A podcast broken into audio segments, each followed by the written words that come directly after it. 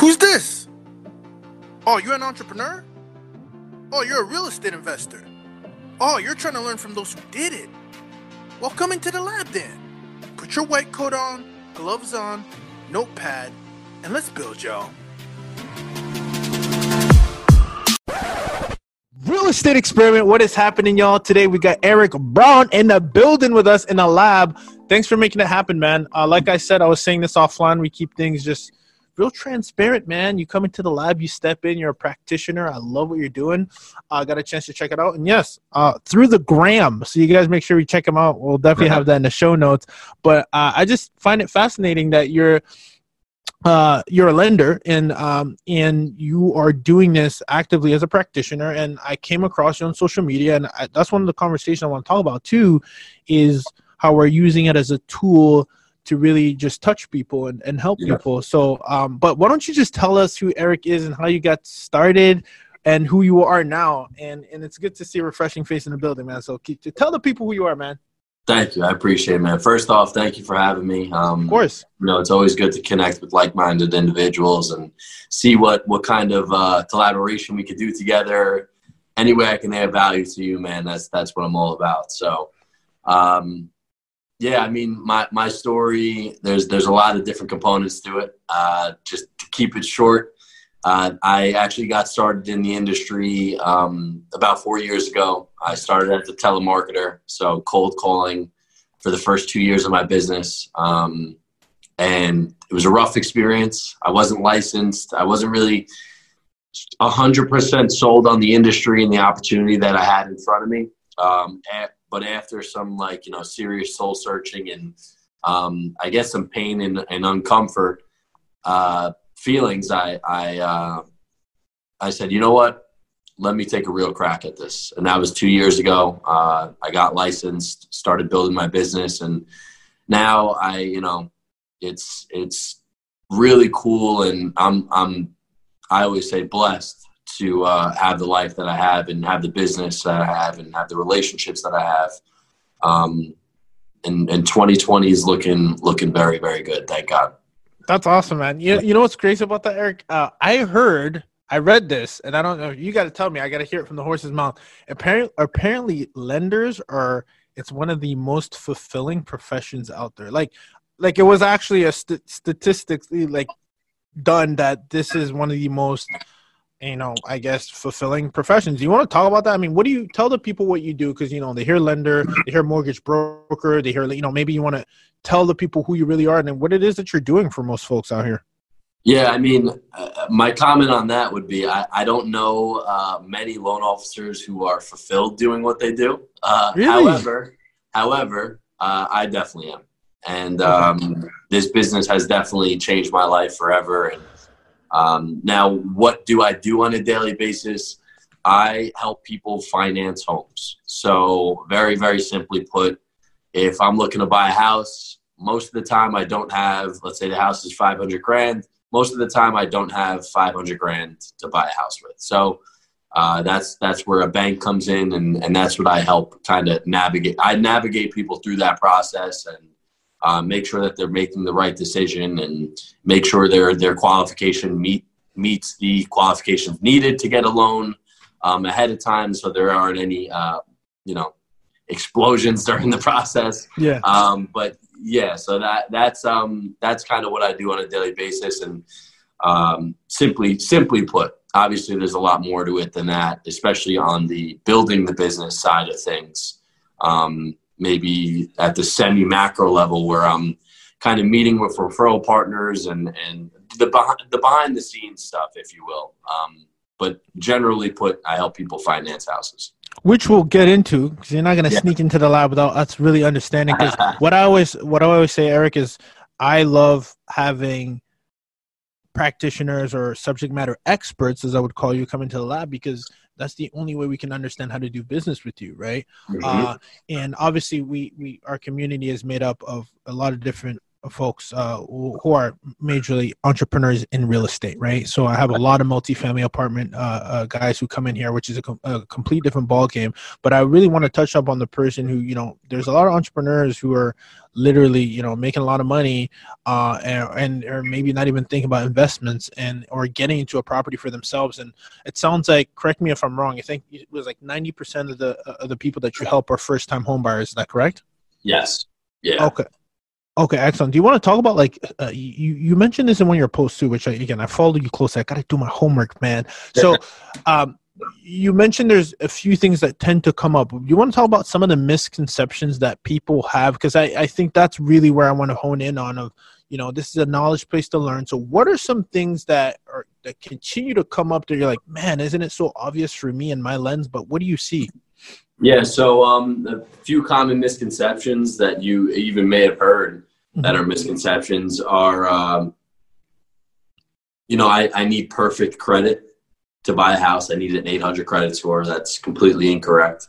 Mm-hmm. Um, the, the requirements are based on, on government guidelines and um, it's not an exact science. So there is some uh, margin for this, but for the most part, uh, FHA requires a minimum of five 580 on the credit score, and conventional or Fannie Mae and Freddie Mac uh, require 620 score minimum.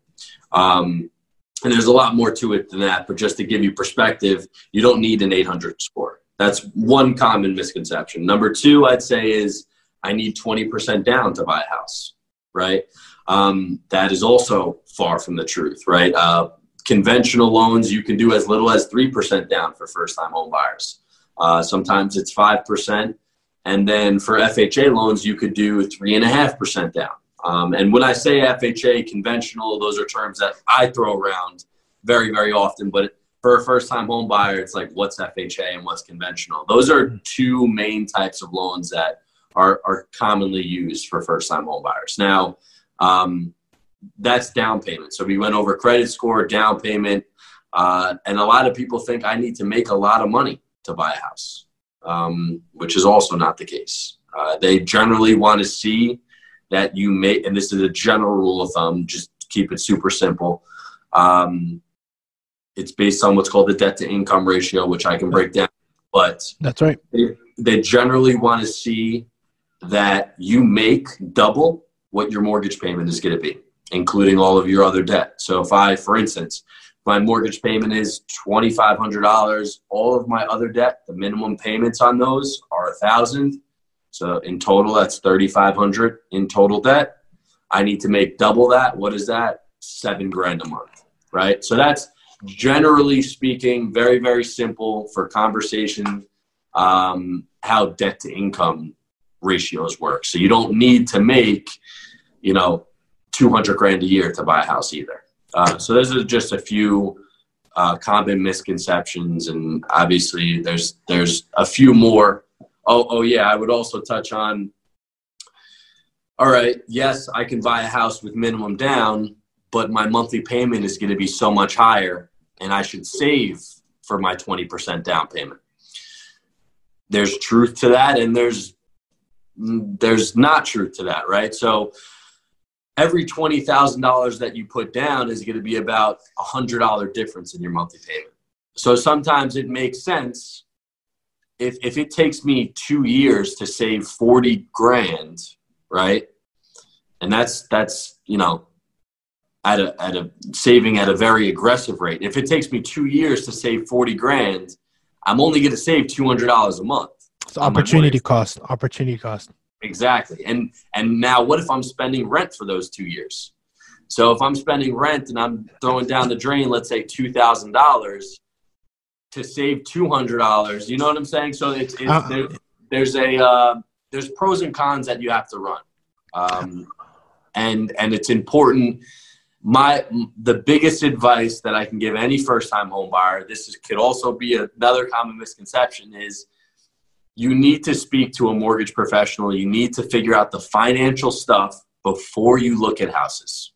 That's right. Everything else does not matter until you figure out the financial uh, information. You need to know financially what it looks like to buy a house, before you go look at them, right? Yeah. Um, and that's that's kind of what I try and focus on for first time home buyers, as you've seen, as you might have seen in that post that you're referencing.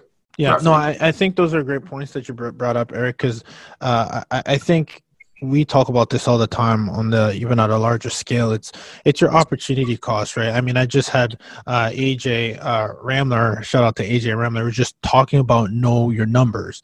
And mm-hmm. he, he, he's he's doing actually residential and he got into his home ho- uh, house hack as you might know if you're part of the BiggerPockets yeah, yeah, where yeah. you live live in one and rent out the other. And his whole thing he's talking about how i can actually put you know i can be more liquid by being residential uh, mm-hmm. by understanding the numbers and being able to refinance etc down the road which i'd love to talk with you about because that's a big topic uh, but i think initially if you're listening to this and you're a newbie i think you hit the nail on the head when you're talking about the the the the it's it's kind of like being a what is it a penny wise and a, and a dollar foolish yes. like you know what are you what are you going to save $200 and continue to throw money out um, I think that's my biggest key takeaway, and I just really want to bring that home because I haven't heard that, and that's actually very refreshing to, to hear yeah. that from you, Eric. So, yeah, good, good stuff. So, so interesting. So, w- two things I want to uh, talk about because we actually had a guy who came in. He's a kind of a credit guy, and mm-hmm. I'm curious as to hear what what is it that you're telling, uh, you know, buyers that come in, and they're saying, hey, first of all, you know, here's my budget, and you're like, well, hold on, it doesn't work like that. Let's get you pre-approved. So, so hold your horses, but you know, how do you help, you know, or where do you guide folks who maybe not ready? I, am curious as to, you know, as a professional, uh, do you work with credit repair? Do you, would you even advise people to do that, do, or do you think that business, like, what is what is your whole take on that business model? Because I know there's a lot of stuff going on out there, and I like having experts come in and kind of like give us the flag of what's good, what's the noise. What are, what is your your thought process on this? On credit on credit repair, you're saying? Yeah, yeah. So a lot of the times I look at credit every day. Um, I don't I don't claim to be a credit expert. I'm sure there's people who know more about credit than I do. However, I like to think I know a decent amount. You know, if I'm if I'm helping 10 families a month, that's just 10 families that I'm helping. That means I had to look at 30 credit reports or 40 yeah. or 50 credit reports that month to make that happen. So yeah. I like to think I know what I'm talking about when it comes to credit. Um, there's definitely creative things that you can do and credit credit there are reputable credit repair companies um, that know what they're doing and actually accomplish the things that they're gonna that they say they're gonna accomplish. Um, what i like to do with my customers um, and this isn't for everybody uh, but i the first thing that i do when i look at a credit report is see if there's any ways we can boost it right? Um, and when i say boost it most of the time what that means is paying off some debt so where's my money best spent? Is it on the extra 10 grand to put down or five grand to put down? Or can I take three, four, five thousand dollars of that money, apply it towards my credit, my my my debt to pay off some balances so that my scores then are in the 700s and I can do a conventional loan versus an FHA loan and save money monthly uh, on the mortgage insurance. And I can get into how that actually all works. But that's just one example of how sometimes after looking at a credit report, I say to myself, if we get this to an X on on on their on their middle score, their options would will open up and hmm. maybe that's a better option for them. So I don't necessarily always use credit repair. Sometimes it's as easy as paying down a balance to get another 50 points on your score. So, um, I'm so glad you said that. And I want to let you finish. I, I don't want to cut you off. Finish. That yeah, no, no. I was yeah. So, so, so uh, that's. I'm so glad you brought that up because earlier you op- opened up the episode and you started, you know, talking about FHA and conventional, and you mentioned mm-hmm. 580 versus 620, and mm-hmm. you also mentioned. So th- this is interesting. Let's bring this together because you talked about how you know you don't want to necessarily save $200 when you're waiting two years, but now we're also talking about okay, again, opportunity cost. Where is your money best well spent? Yes. So you're saying, Eric, if I understand correctly, that you're better off sometimes taking that money, mm-hmm. paying off whatever that big, you know, lowering your debt to income ratio, right? Is it lowering or increasing? Lowering your debt to income yeah. debt to income ratio, so that you can then jump into a score that on the long term on a 15 or 30 year loan is going to save you tons of money is that what you're saying i don't want to put words in your mouth correct correct okay that, that's really interesting because that's we don't talk about that enough Yeah, for instance, I have a I have a client today. Um, I'm actually his brother-in-law is scheduled to close, and I was able to help him. Okay, and his brother-in-law refers refers him over and says, "Listen, they, my brother-in-law is doing a mortgage. Um, I told him ha- how you work, and I was working with the lender that he's working with currently, and I showed him my paperwork, and I, I was getting a lot better deal than he was, and um, he want he wants to speak with you. So this individual has a 619 credit score. Okay. Minimum credit score on a conventional loan is 620. All right. So what is the what is his current lender doing? Going FHA, which there's nothing there's nothing wrong with that, right? But I see where you're going with this. Yeah. Right. Now, what also is very important about this scenario is this individual has $200,000 to put down, right? So what I said is, okay, you have $200,000 to put down. Let's pay off a $2,500 credit card. Get your score to a 650. Now you're in a con- now you can get a conventional loan and not have mortgage insurance. So this just by paying off $2,500 in debt, he no longer has to go FHA.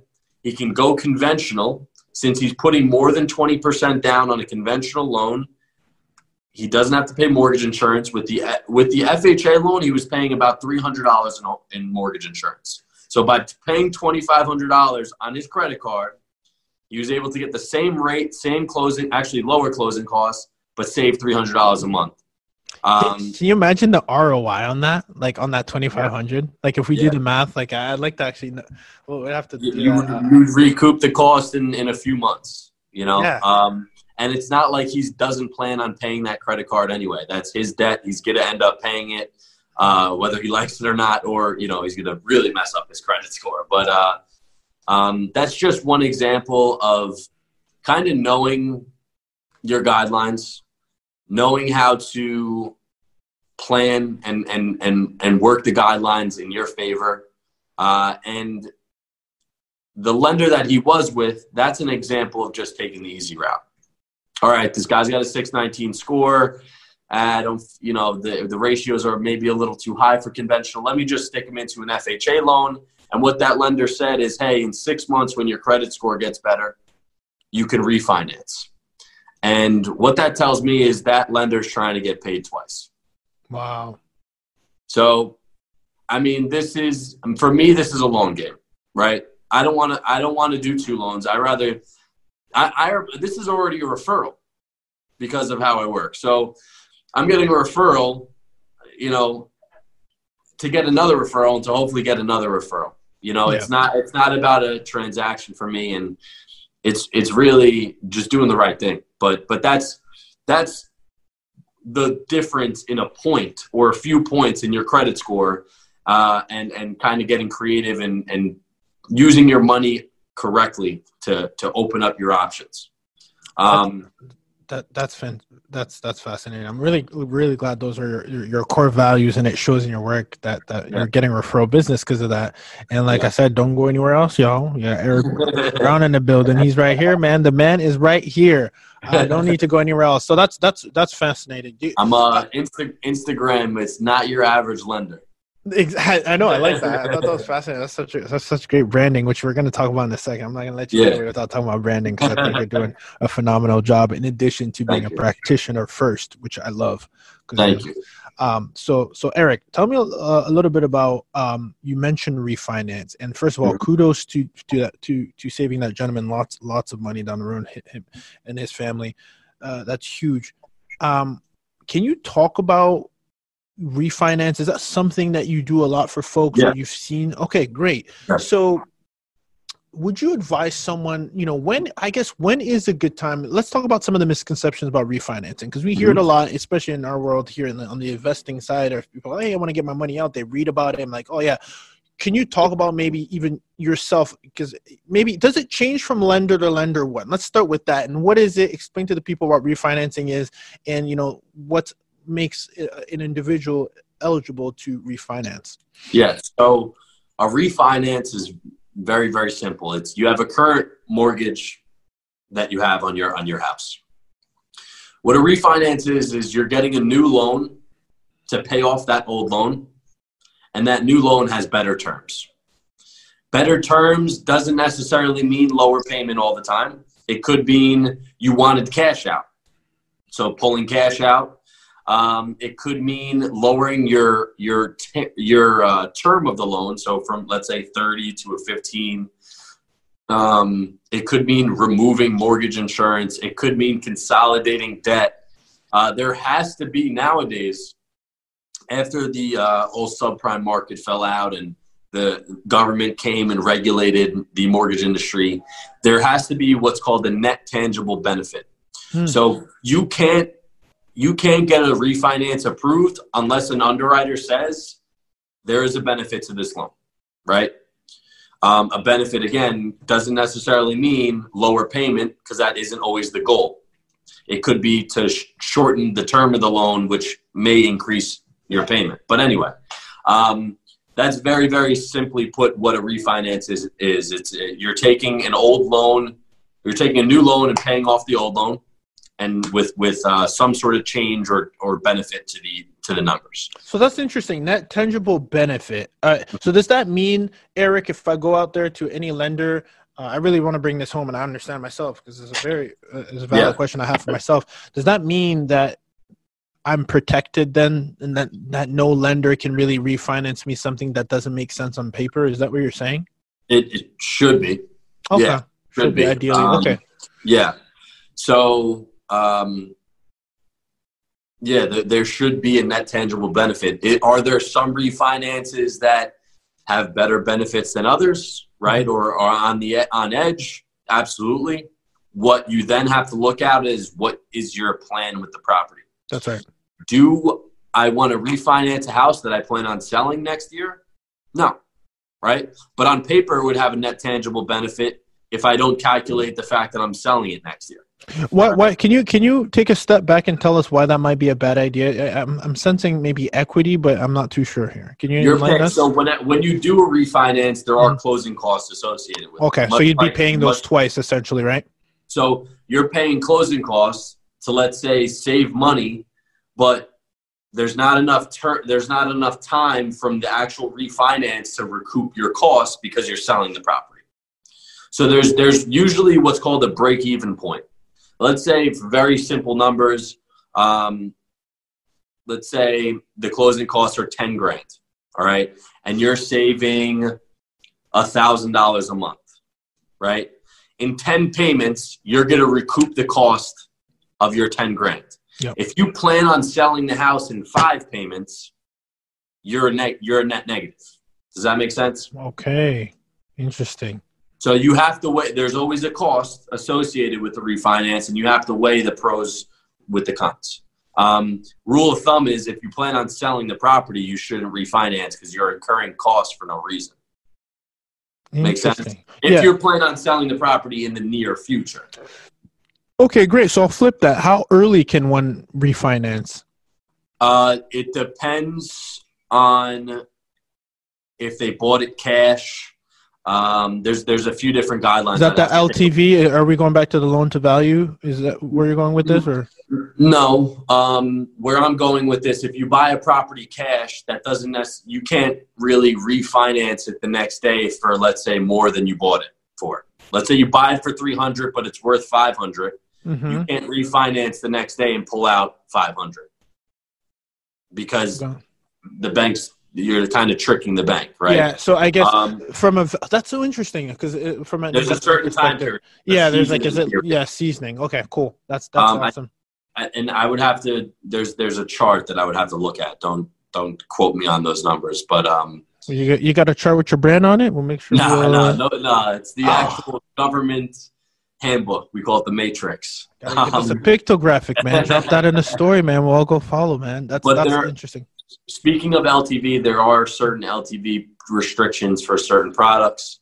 Um, if you're doing a regular rate and term refinance, meaning you're just trying to lower your rate or cut the amount of years left on your mortgage, traditionally there isn't an LTV restriction. But if you're pulling cash out, there are LTV constrictions uh, restrictions because banks want you to have skin in the game. A, yeah, yes, you want they want skin in the game. Correct. Yeah, yeah. Um, and the higher that you go on the LTV or the percentage of financing on a cash out refinance, the higher the interest rates go because it's more and more risky the more and more you pull out. That's right. Um, and that's really how banks look at everything is risk. That's right. Uh, which we can go into too if you'd like. But every every interest rate is based on risk. So if I'm putting a larger down payment, I get a lower rate because I have more skin in the game. If I have a higher credit score, there's lower risk, so I get a better rate. It's it's all tied into the the likelihood of you paying the loan. And if that likelihood is high and there's lower risk for the bank, you get better pricing. That's yeah, I, I essentially think how pricing works. That's that's a great segue because one of the things that you touched on that I didn't, I want to make sure didn't slip through the crack, cracks was mortgage insurance, and yes. I want to take a step back as to what yes, you yes, just said because um, uh, essentially what you're alluding to here is the fact that um, you're you're you're you have to always factor in the numbers right you know and i i think what is fascinating is is what what must be fascinating for you is being able to show your clients and your partners uh, that you know okay this is how much this is going to cost you right? Like for mm-hmm. i think people need to know more of that like opportunity cost and like the longevity of the cost versus you know if you're putting more down versus not. And i, I want you to touch on that a little bit because you're the expert. That's why you're in the lab. Tell us a little bit about you know mortgage insurance and how much of a factor you you see people either do take it into consideration or not as far as you know going into a an investment. Yeah um so for the people who don't know what mortgage insurance is um it's essentially an insurance that the banks require uh, to protect them not you. So there is no benefit to having mortgage insurance. It's very common to mix that up with homeowners insurance, which is to to the clients or consumers benefit. That great, protects, great, great clarification. Yeah, Thank you. That Thank protects you. that homeowners insurance or hazard insurance is all right. A tree fell on my roof. I can make a claim, much like car insurance. Mortgage insurance is to protect the bank, so it is an additional uh, monthly cost and sometimes an upfront cost. Um, there's a bunch of different um, ways mortgage insurance is calculated, but I really like to boil it down to, again, those two main programs. Uh, there's FHA. That mortgage insurance is called MIP. It's not PMI. So MIP, mortgage insurance premium. It is FHA loans are a government loan. So where, do the, where does the mortgage insurance come from? The government, right? FHA mortgage insurance uh, doesn't matter your credit score it, it matters very slightly how much you put down, uh, only in increments of significant increments. Um, and for the most part, especially if you're putting if you're putting minimum down, it's for the life of the loan. That mortgage insurance does not fall off. Uh, it's a percentage of the loan amount, so it's 0.85 percent um, annualized. So you have a calculator in front of you? I do. I don't want to. Okay. Want me to work. I don't want to. Uh, yeah, I don't want to. Um, Let's do it right here. Talk to me, brother. Go away from my phone. So let's say it's a three hundred thousand dollar loan amount, mm-hmm. or let's say a uh, three hundred thousand dollar purchase price. Okay, I'm a regular consumer. I want to put three and a half percent down. So it's a three hundred thousand dollar purchase price, which means it's a ninety six point five percent financing. You mm-hmm. follow me so far? I'm so following you. Three hundred thousand times ninety six point five. What does that come out to?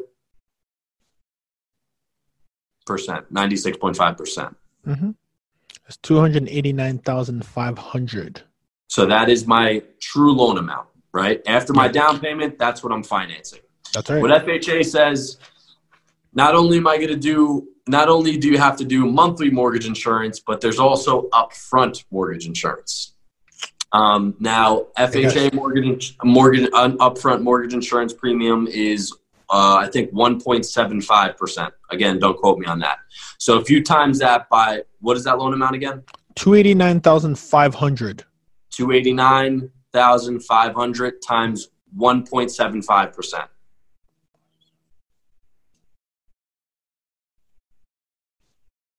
That's 1.75 you said? Yep. 0.175. Yep. That's 50,000. Mm, no. Sorry. It's it's so do that loan amount again. It's two eighty eight Yep. five hundred 289, Times- 500, yeah. times one point seven five percent. 506. Let me- It could be like five thousand. Yeah, I'm Five. sorry. Oh, you know what I'm doing? I'm doing. Oh gosh, this is my decimals, guys. How embarrassing in a lab here. I've been using my calculator. Point zero one seven five. Is that what we're saying? Yes. There you go. Five thousand sixty six. Okay. So FHA, not only are they going to charge you monthly mortgage insurance, they're going to Mhm. charge you upfront mortgage insurance. Good thing is they allow you to finance it in your loan amount. So they roll it in on top of that 288 500. So now add 288 500. 288,500 that is. Got two ninety three five six six.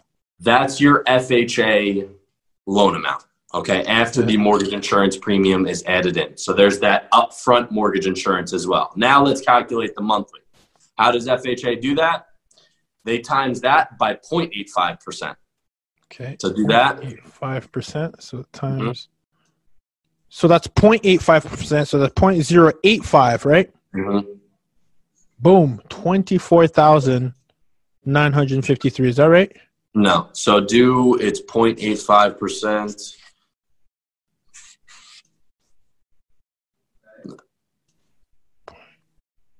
You might need to add another zero. Two thousand. Yeah.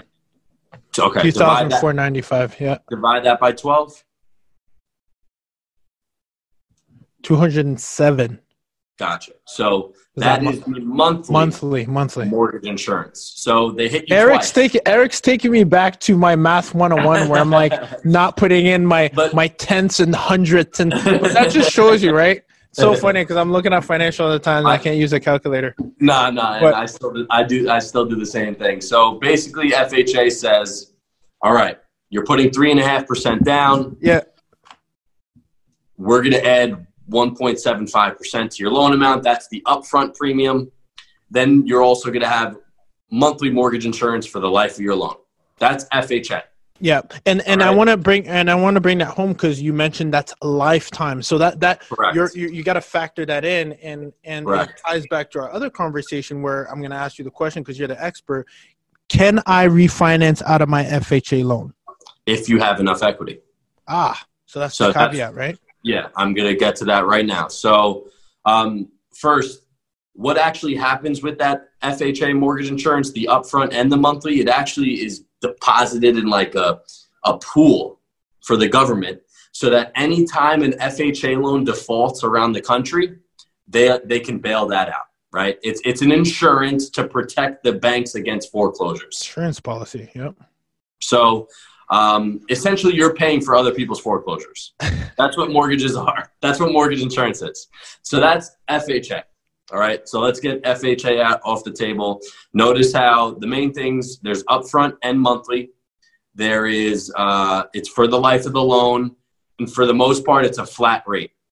Okay. Now, conventional mortgage insurance.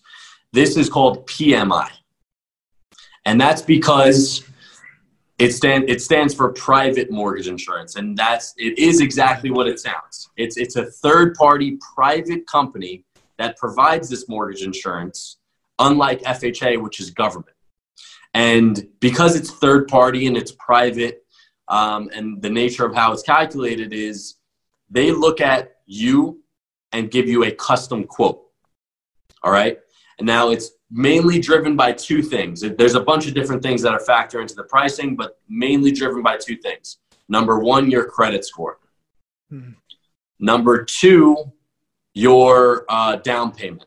All right. You get significantly better the better your credit score is, and uh, the larger your down payment.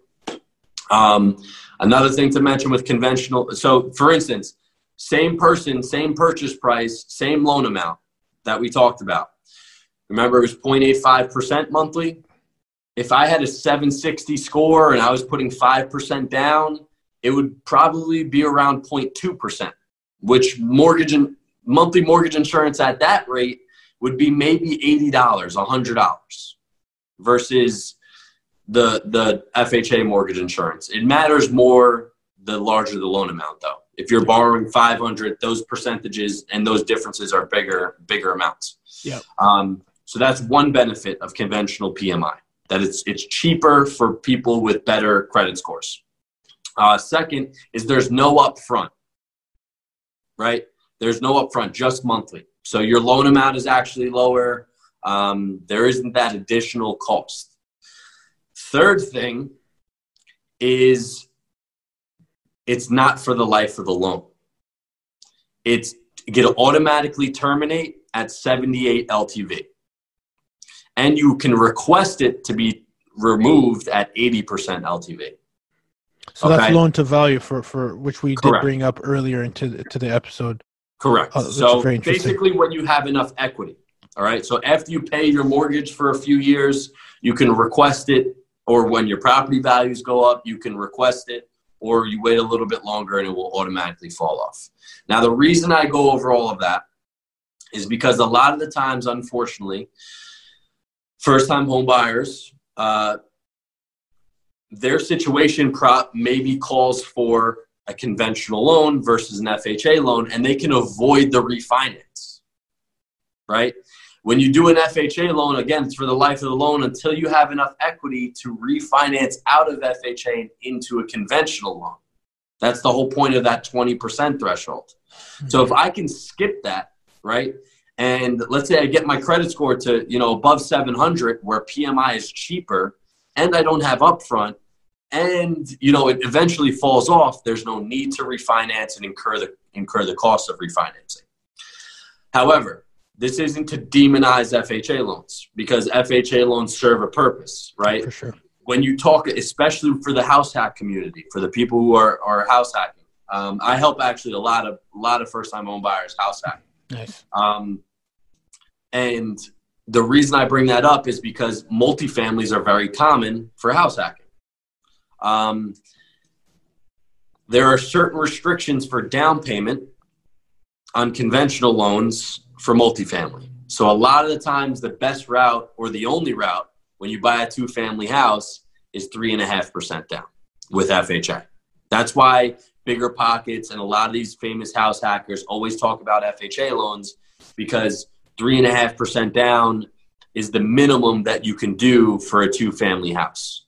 Conventional, unless you fit into a small box, which I'll talk about in a second, conventional, the minimum down payment for a two family house is 15%, even if it's a primary. Um, that's, that's why FHA serves its purpose. It also, um, you can go higher on debt to income ratios. So if that's you, it fits you better. Um, now there is an option with conventional, and not to like bore you guys with guidelines and programs and stuff like that, but I'd have to finish. Oh, this, off oh, this is the juice that we came for. I'd have to finish off with this. So there's something called uh, there's two conventional entities: Fannie Mae and Freddie, Mac. Freddie Mac. Mac. Yep. Okay, you may have heard of Sallie Mae, and if you have heard of them, I'm sorry. Uh, that's that's for student loans. But there's Fannie Mae and Freddie Mac, right? Freddie Mac came out with a product called Home Possible, and it's designed for first-time home buyers, and it allows you to buy a two-family house using a conventional loan with five percent down. So the mortgage insurance for certain individuals may be cheaper, and you only need an additional 1.5 percent on the down payment versus the FHA three and a half. Three and a half. Right. So you kind of skip the need for the refinance. That's the main thing that I'm trying to uh, drive home here. Now, in order to do a home possible uh, loan, that 5% two family uh, program, you need to f- uh, fall within income limits, which are, it's based on the zip code. Um, it's basically based on uh, like opportunity. So for, for, um, opportunity zones. Opportunity zones, yeah. It's basically to uh, give give people more opportunity, right? So um, it's based on the the the zip code that that house is particularly in, mm-hmm. um, and like here in Long Island, the average income limit is probably like seventy k. Um, a lot of the times, unfortunately, in order to qualify for a house, you need to make above that. A Yeah. two family house in Long Island, I'm talking about. So most of the time, again, when we talk about a multifamily home with a low down payment, FHA is the best route. And then the goal is down the line, once you do pay down that mortgage or the value goes up, is to refinance into a conventional loan without mortgage insurance, and you're set to go. Wow. That a lot of information. I'm, I'm no, dude, that was that, apologize. This is what we need, and this is what you're gonna get. Um, I really appreciate you covering that because uh, I, I I think you know a lot of us, and I'm glad you talked about that 15% down as well, and the leverage of FHA, knowing when to use what. And I Mhm. think that's the that's the again th- that's the entire goal with this, having the knowledge to know yes. knowing what what to do and then at the same time what things you need to focus on the the one on uh, the the one example particularly that sticks out to me is the one where you know I might be you know on the bridge between FHA and conventional and I might just really need to just look at my finances and make that decision to Mhm. then put myself in a good position for the long run to either not have to think about getting rid of P um or I guess if it's FHA's MIP or you can't get rid of have to refinance or on the on the uh, conventional side. Oh, I, I got you, brother. I'm here. This is this is really good for for for our, our listeners uh, and, Yeah. and who are- may or may not be familiar because I think these things you gotta you gotta be familiar with them and you gotta make sure this knowledge is top of the top of the mind. But yeah, or for the conventional removing the PMI. But I'm sorry. Yeah, Yeah. did you want to add something to that? Well, I, I would just say that I think Mhm. it's so important to have somebody explain all of this to you. Yes. Unfortunately, And which which by the way, you're doing a fas- fascinating job. I have to say, you're really good at, at explaining. Yeah. and because because I do this, like I have that same exact conversation probably 15 times a day. So Yeah. it's just repetition. I'm nobody special, but um, unfortunately, what I see is a lot of first-time home buyers, especially, go through the whole entire process and not learn anything, and not know any different, and maybe get stuck into a product that they may have had better options, or if they moved money around again to better themselves long term, and and um, at the end of the day, it's very important to have somebody that's going to explain this to you and knows the ins and outs of it. Yeah. Because although there are advantages and disadvantages to every program, sometimes your situation calls for a certain program. Case by And- case. Case by Right. case. And and that, like I said, that's not to demonize FHA loans because that, for instance, that that low down payment multifamily route, a lot of the times FHA is your only option. Another example would be um, your you need a, a large seller's concession. FHA loans, you can do a six percent seller's concession. Conventional loans, they cap you at three percent. So in that scenario where I'm super tight on cash and I don't have enough money for closing costs, an FHA loan will allow me to get a double the size seller's concession, um, and that means FHA is a better program for me. That's and that's just one example out of many. Can you touch on that seller's concession? Yeah. I might not be familiar with that. Oh yeah, so my fault. I'm. um, No, you're the expert, man. That's we gotta So how- extract. a seller's concession is when your seller you you can no longer technically finance closing costs. Okay, so the a fi- financing closing costs would mean all right, 105 percent financing, like no down payment, no closing cost. Like that's how it used to be, right? Now what you can do is ask the seller to contribute to your closing costs. closing cost contribu- contribution, right? Correct. So yes, sell, and you'll you'll see this in contracts. You'll see this in offer sheets. You, um, and you'll hear it kind of talked about. Again, never explained though. um, now, usually, sellers don't give you money out of the kindness of their heart. Right. So, usually, how a seller's concession. so- Sometimes it's it's simply you're buying a house for three hundred. I'm getting a 10k seller's concession. The seller's walking away with 290. Make sense? That's that's the, the sometimes. Most of the time, it's I'm buying a house for 300, but I'm gonna go into contract for the house of at 310 or 320, and that extra 10 to 20 grand is gonna go towards my closing costs because the seller's gonna get the extra money, but they're gonna give it right back to me. That's right. Yeah, we Um, yeah. So they still net 300K. That's the important thing to mention. Um, So that now the one variable is the house needs to appraise for that inflated contract price. If the house doesn't appraise for 310 or 320, then you have issues. Um, you're not going to be able, the seller isn't going to be able to get that extra money from the bank to give to you for your closing costs. That's so that's seller's concession.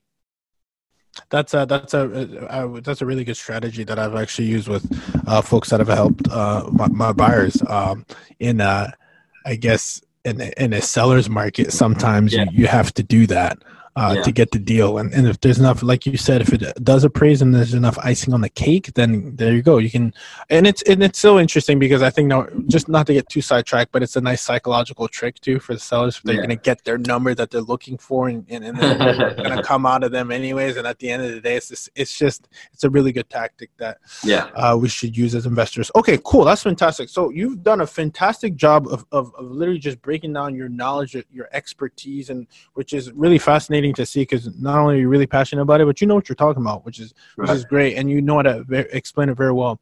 Uh, I want to get into the uh, kind of the, the person behind that. I call these the rapid fire questions, man, and uh-huh. and then we'll finish up with what you do very best is how you deliver your message out. But uh, talk to me. You you must you know educate yourself. You know you're a good teacher. It means you're a good student. What are maybe uh, what is a favorite book out there that's that that you that you uh that really uh, I guess brings you uh, brings out the arrogant out of you? Um, it would it would have to be. I was gonna say Think and Grow Rich, but I'm gonna flip it to the Bible. Nice. That's uh, and my favorite book in the Bible is is James. James. So okay. that that scripture say you know um, changed my life, and I mean business, personal development, yeah, spiritual the Bible has everything. So Man, good for you. That's really that refreshing. Is the, that is the book, you know. Um, but other than that, I'd say Think and Grow Rich. But that's a generic answer. Uh, oh, that, I like. I have me on the Bible on here, man. That's that's really deep. That's awesome. Yeah, uh, that's really good. Um, cool. So, what do you think is the best habit that serves you every day? This is something I, I, honestly speaking, I need to work on daily habits and daily regimens. That's something that I fall short on. Yeah. Um, I will tell you this: the the thing that I do every day that I'm consistent with is work. That's yeah. I, sometimes there is no organization. Sometimes I don't have the best time management, but I try and complete the tasks that that I I set out. So the one thing I probably do really good is make lists and mm-hmm. try and accomplish those lists before the day is over. Nice. Um, but that's other than that's very very simple. Uh, just I just no, and that's what it that's what works, man. There's no hacks out here. I think people are always looking for a lot of hacks, and I think what's really refreshing is you coming on here and, and, getting down to the basics, and that's why that's why I like having a lot of practitioners who really get down to the basics and, and give you something practical to to right. do. So so good for you, Eric. Uh, excellent. So, is there a tool that uh, that you think that that helps you excel throughout the day? It could be an application. It could be, like you said, a notepad. Uh, what helps you get through the day? Mm, it would definitely be uh, my CRM. My CRM mm. helps me. What are you um, using? I'm using Salesforce. Nice, uh, nice. like a mortgage specific built out Salesforce. Um, but yeah. Yeah, shout out to Salesforce, man. It's uh, they've been in business for a minute. That's awesome. Cool. Uh, if you had a uh, superpower, what would you pick, Eric? It, it, that you could use in business day to day. What would that superpower be? Maybe something you want to work on. Business. Oof, business and life in business. Let's talk business because we got you out here. You're the subject matter expert. What is one superpower that you that you wish you could have in, in your business? The teleport. What are you trying to get away from? Remember, the people are coming to you, man. Where are you trying to get away? I'm Where you trying to, to go? I'm trying to pop up and, and pick up their tax returns, so I don't have to. Oh my gosh, that's so funny! Chasing that. that's that's the business. That's the business uh, use of the teleportation, and then uh, personal use. I can just you know be out when I want to. That's awesome. If you could describe one successful, uh, uh, um, a successful investor in one word, what which word would you pick?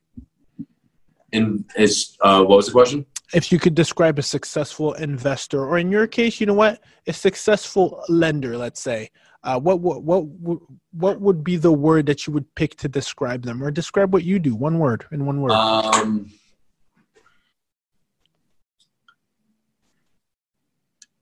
um, one word is tough. I'd say either efficient or transparent or um, good with communication. I, I, can't think of a one word for that that part. That's a yeah. good sec. That's yeah. Good, okay. Transparent, efficient. Is that what you said? Yeah. Yeah. Efficient. Yeah. That that sounds like uh, right on. I'm not surprised by those by those answers. Um, you talk about communication. I want to transition right before we you exit the lab. You're doing a very good job of of of really uh, producing great content and communicating with your community. Do you want to talk a little bit about why that's so important to you and and uh, why you feel it's important today um, in this day and age to really you know be out there like the way you're doing it, man? if I want to impact the most people, I have to be where most most people are. Okay, and that's that's social media. So I'm going to say 80% of the time that we spend on the internet is usually on Instagram or Facebook. Uh, it is it is became the internet. So if you if you're in a in, if you're in the business of impact, if you're in the business of connecting with people, and you're if you're in the business of networking, you need to use these platforms because you're never going to be able to meet as many people as you will be able to meet other than through these things. Um, and that's exactly how we met. So this is just one example of the many, many, many people I've met. And, and I'm talking about impressive individuals. I'm not talking about just like, you know, fair weather friends here. Yeah. Uh, so that's, that's really what I try and strive to do um, is use social media to take those on, online relationships offline and add value to them in any way. I love that, and and you're doing a phenomenal job, and and I want to piggyback that, and and and yeah, give you kudos, man, because you're crushing it on there, and I know it it's it's I think it's really good to point out that you know I think you can fake it, but I yeah. think it's hard to fake being a true practitioner and, and people sense that and you're going to attract the right people uh, that's why i was like i gotta hit you up man because you're keeping it real and you're doing it right and i think the, the other point i want to bring home is you touched on this uh, on your social media because it's a good avenue you guys should definitely check it out uh, is is to I, I think people are, are using technology to um, mm-hmm. you know it, some of them are using the right way, like you are, and then some of them are are, are kind of using it as a as a way to to separate themselves from the people. When yeah. really technology is allowing us to connect with more people. So yeah. you know, I always say, what a time to be alive, man! Like right. uh, it's it's really unbelievable to be able to connect with you you know, you know, miles away, you know, people from different coasts, countries, and being able to add value. And I think, um, uh, I think that's that's something I definitely want to want to piggyback and and yeah, man, you're you're crushing it. So keep keep Thank it up, and guess guess where I got a new avenue of, uh, of sending business your way, just like that. Uh, so so for sure we'll make sure that the people if they have any more questions i know you're very uh, engaged with the community uh, where can people find more about what you do and what you can do for them if they're looking to get into a home or simply want to ask some questions and have a family member they want to send your way? Yeah yeah i mean i'd say instagram uh, my instagram handle is not your average lender and uh, hopefully after listening to this you find out you found out why they, they you heard it here um, first and then, and then, also you could always just shoot me a text. It's 516-265-4244 my man. And just like that eric brown y'all came in dropped knowledge dropped some value and you guys make sure you check him out. And just like that we are out. If you're a real estate professional a real estate agent, a real estate investor, a lender, a multifamily syndicator, a contractor, you name it, and you're looking to grow your online presence, but you have no idea how to get started or simply don't have the time, at Invested Talent, we help real estate professionals extend their current business to social media. Why is this important? Without this, you wouldn't be listening to this show, and your own host, Ruben Kanya, and his team would not have done deals they've done today. As a matter of fact, social media has helped us keep this show together, which now exceeds a billion dollars worth of real estate from our guests collectively. That's right, our reputation, opportunities, partnerships, and most importantly, real estate transactions were started directly from social media. If you're a real estate professional and you lack an existence on a media platform, Invested Talent can help simply go to investedtalent.com forward slash social media and make sure you click the Get in Touch button to get in touch with our team. Again, that's investedtalent.com forward slash social media and get in touch with our team. You focus on being the brand, and we'll help you build it.